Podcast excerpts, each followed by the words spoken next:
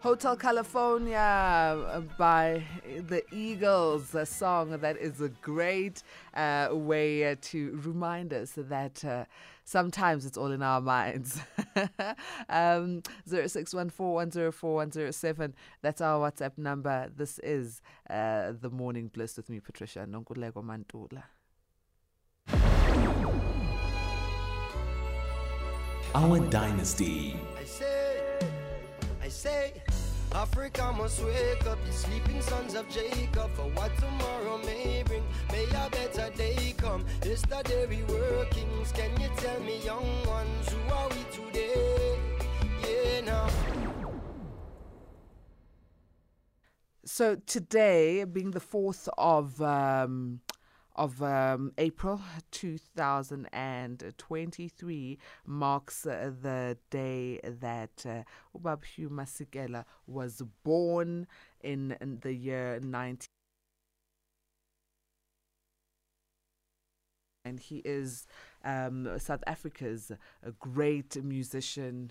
He is uh, left us with a great legacy of music, and he has made sure that he gets the tag the father of South African jazz. We've got an audio, um, a message uh, from um, one of his family members, Nozibiyane Masekela.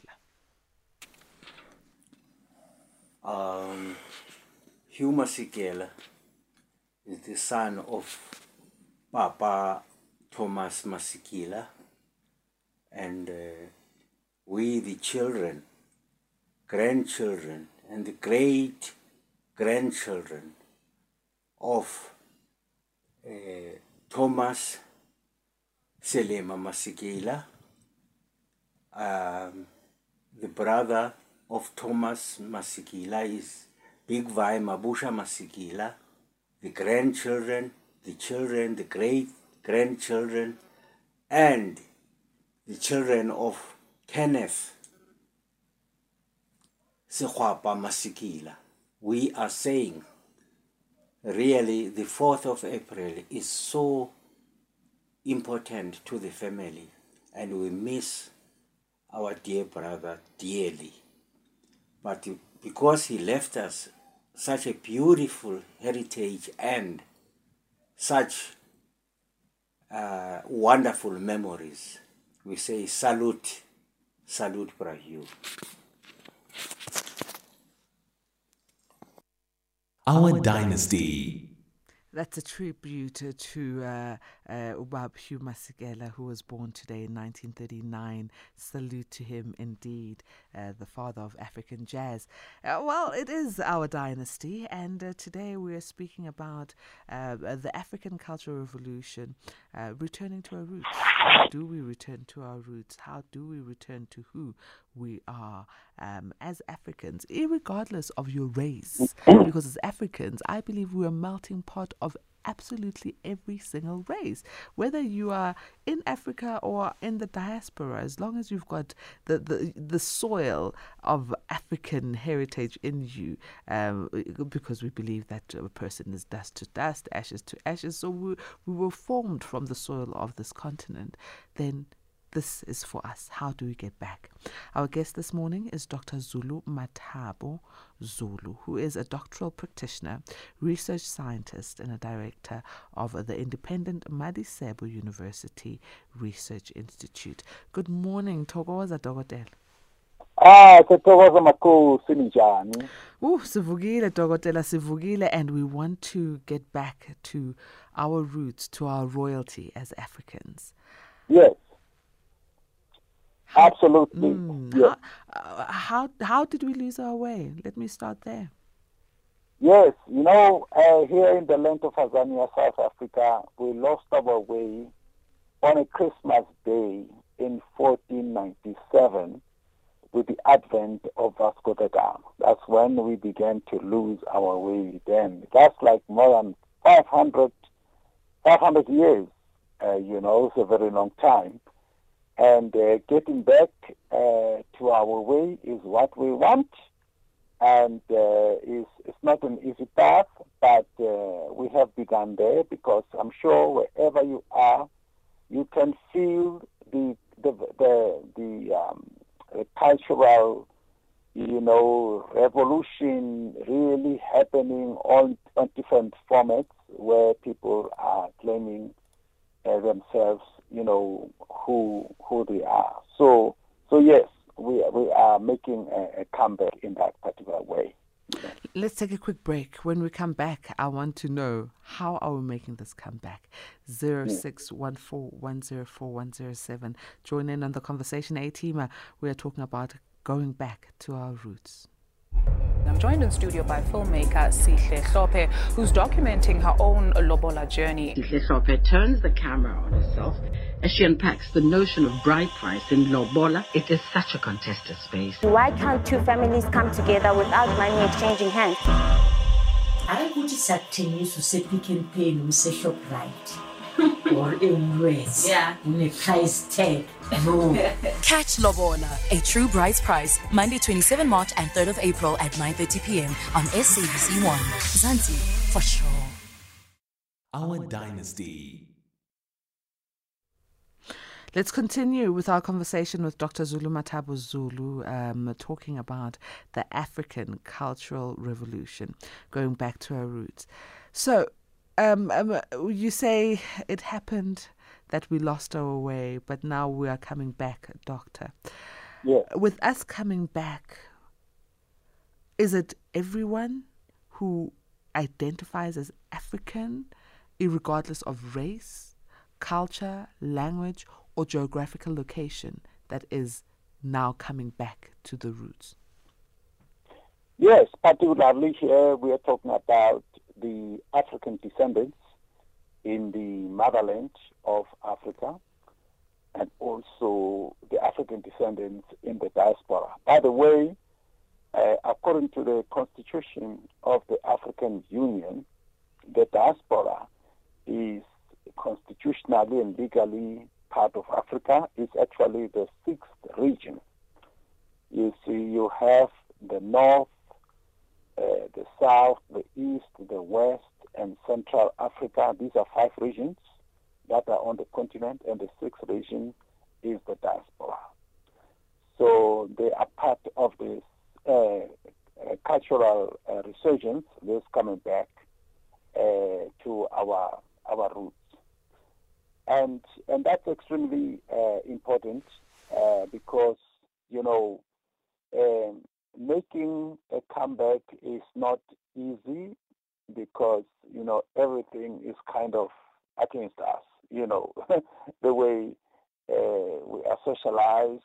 Uh, you know we are, for example, you see the the main tool of colonial conquest is the Christian uh, religion, what I call the ECC, Euro Christian colonialism, and the DAC, which is divide and conquer.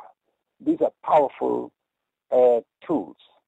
And maybe to put things in perspective, um, if you look at other countries, uh, and the story that I always uh, comes to mind is the story of Japan, where the Portuguese arrived in the 1500s, and uh, the Japanese emperor, when he saw them, uh, he he got interested in the in the rifle that the Japanese were were sorry that the Portuguese were carrying, and then uh, and then he bought that, and then when they tried to interest him in the Bible, he said no, he was not interested in that, and then the the Portuguese said okay, they would like to stay in Japan. He said no, you can't stay in Japan.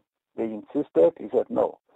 If you stay here, we have to kill you. So you must leave. And the and the and the Portuguese uh, left, and Japan was never colonized, right? But um, uh, if you look at us here on the African continent, uh, and, and, and maybe an excellent example is going to be uh, a kingdom of Congo. Uh, a kingdom of Congo is was a very powerful uh, kingdom in the sense that uh, it was protected by it was occupying a defensive uh, geography. So, for example, on the uh, on the western side, it was protected by the Atlantic Ocean. On the northern side, protected by the mighty Congo River and mountains and other rivers. So it was a, a, a kingdom that was not easy to invade. But when the Portuguese arrived there around 1483, and they got stuck in the uh, in the in the Congo River, and then uh, people came there, and then they they asked to be introduced to the um, uh, to the royal palace because you see the Portuguese and other colonizers were instructed when they left Europe that when you arrive in a new country, you must make sure you get introduced to the royal palace, royal families. And the objective is to convert them, royal families, to Christianity because that would facilitate the process of colonial conquest. And that's what happened in the Kingdom of Congo. They became uh, introduced to the uh, Mani Congo, Mani Congo being uh, the king of uh, of Congo. And, and, and check this out. Uh, you know, the word Congo has a, a profound meaning. The word Congo means the iron ore. And then the king, the, the, the, the king of Congo kingdom was called Mani Congo, meaning the king metallurgist, because the kingdom of Congo was a technological uh, a kingdom. It was a technological revolution uh, where they were, where, which was led by people who were metallurgists. These are people who fashioned iron ore into metals, into weapons, and stuff like that. You know, uh, we have similar uh, people in the in the in the kingdom of uh, King Shaka, and these were called Mbonambi. Mbonambi, led by uh, King uh, Ngonyama. These were also metallurgists. All the weapons of Zululand, like spears and so forth, were created by the Mbonambis. You see that, except that in Congo, this was on a bigger scale. So it was a very powerful technological kingdom. So they were not conquered militarily uh, by the Portuguese. Uh, they were conquered by the Bible, the religion. They became converted, and then a lot of Congolese were taken to uh, Europe, uh, to Portugal, uh, you know, where they were converted, brainwashed, and when they came back, they started seeing others uh, in Congo as savages. So that's how we, we lost our way. And, and so now we are trying to make a comeback, and basically, it is possible to make a comeback because I'm going to make a point that, uh, you know, when the cultural revolution rises, uh, it's going to rise like a tide. And when the tide rises, all boats rise. So everybody will benefit from this. So the tide needs to rise. That's where we are right now. Things need to Absolutely. come to a change. What steps should we be taking um, as Africans and the diaspora to make the tide rise? Because remember, in going back to our roots is also going to um, uh, uh, touch on the way we have become so metropolitan in our thinking, so yeah. global in our thinking. There's politics, socio-economic issues. So, w- what would it take for us to go back? Okay, so um, what we're going to need to do, uh, we're going to need to remember where we come from, and that's not going to be easy uh, because a lot of black kids are born in Christian families, and these Christian families they look down upon the cultural roots. So that's not going to be easy, and that means that there will actually be division uh, within the families. And these divisions are very uh, painful. But uh, I think uh, we can look at other parts of the world and draw inspiration. And here I'm thinking about the Cultural Revolution that took place in China in 1966. You see, the, uh, China was occupied by Japan. Japan was a very powerful uh, empire.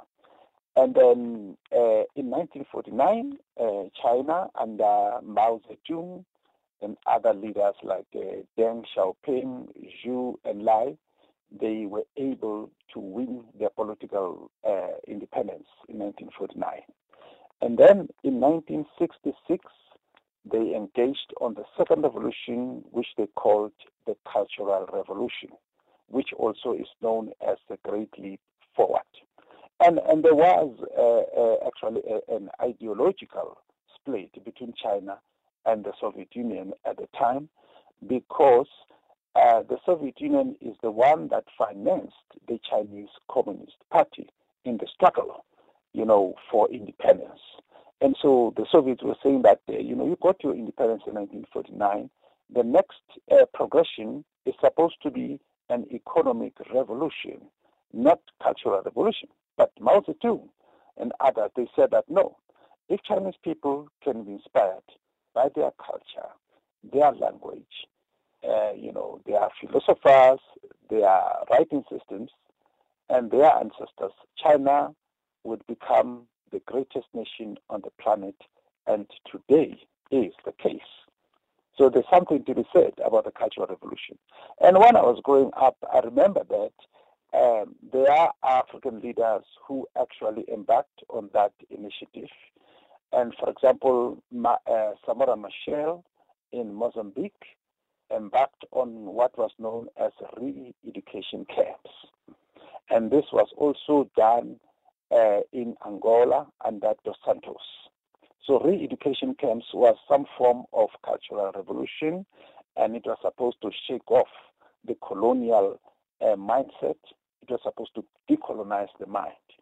Unfortunately, uh, the um, the forces of reaction in the form of America, even the apartheid government, destabilized these countries, and so really uh, there was never a success of this cultural uh, revolution that was supposed to, to take place. But of course, here we are, 2023. We have embarked on that, and uh, a lot of people are slowly uh, seeing the light, and they want to become Africans again. And that also includes uh, the people in the diaspora, the Africans in the diaspora who are born there. And, uh, and basically, uh, there's an article I've just written. It's called uh, the essence of the realm. And if you, you readers Google that, they'll find that article on my blog, zulumathabo.com. And in that article, I do make a point about the importance of cultural revolution. And basically, uh, you see, there is uh, the cultural knowledge that we must acquire, extremely important. And another one is the language, the indigenous language. These are the tools that will help us to restore our mind, to decolonize our mind. Very, very critical, Makosi. Makosi, let us close on that note. Uh, the tools that will help us empower our minds. Uh, thank you very much for opening up our minds and our eyes and our ears to how we can go back to our roots as uh, the children of the diaspora. Makosi, thank you.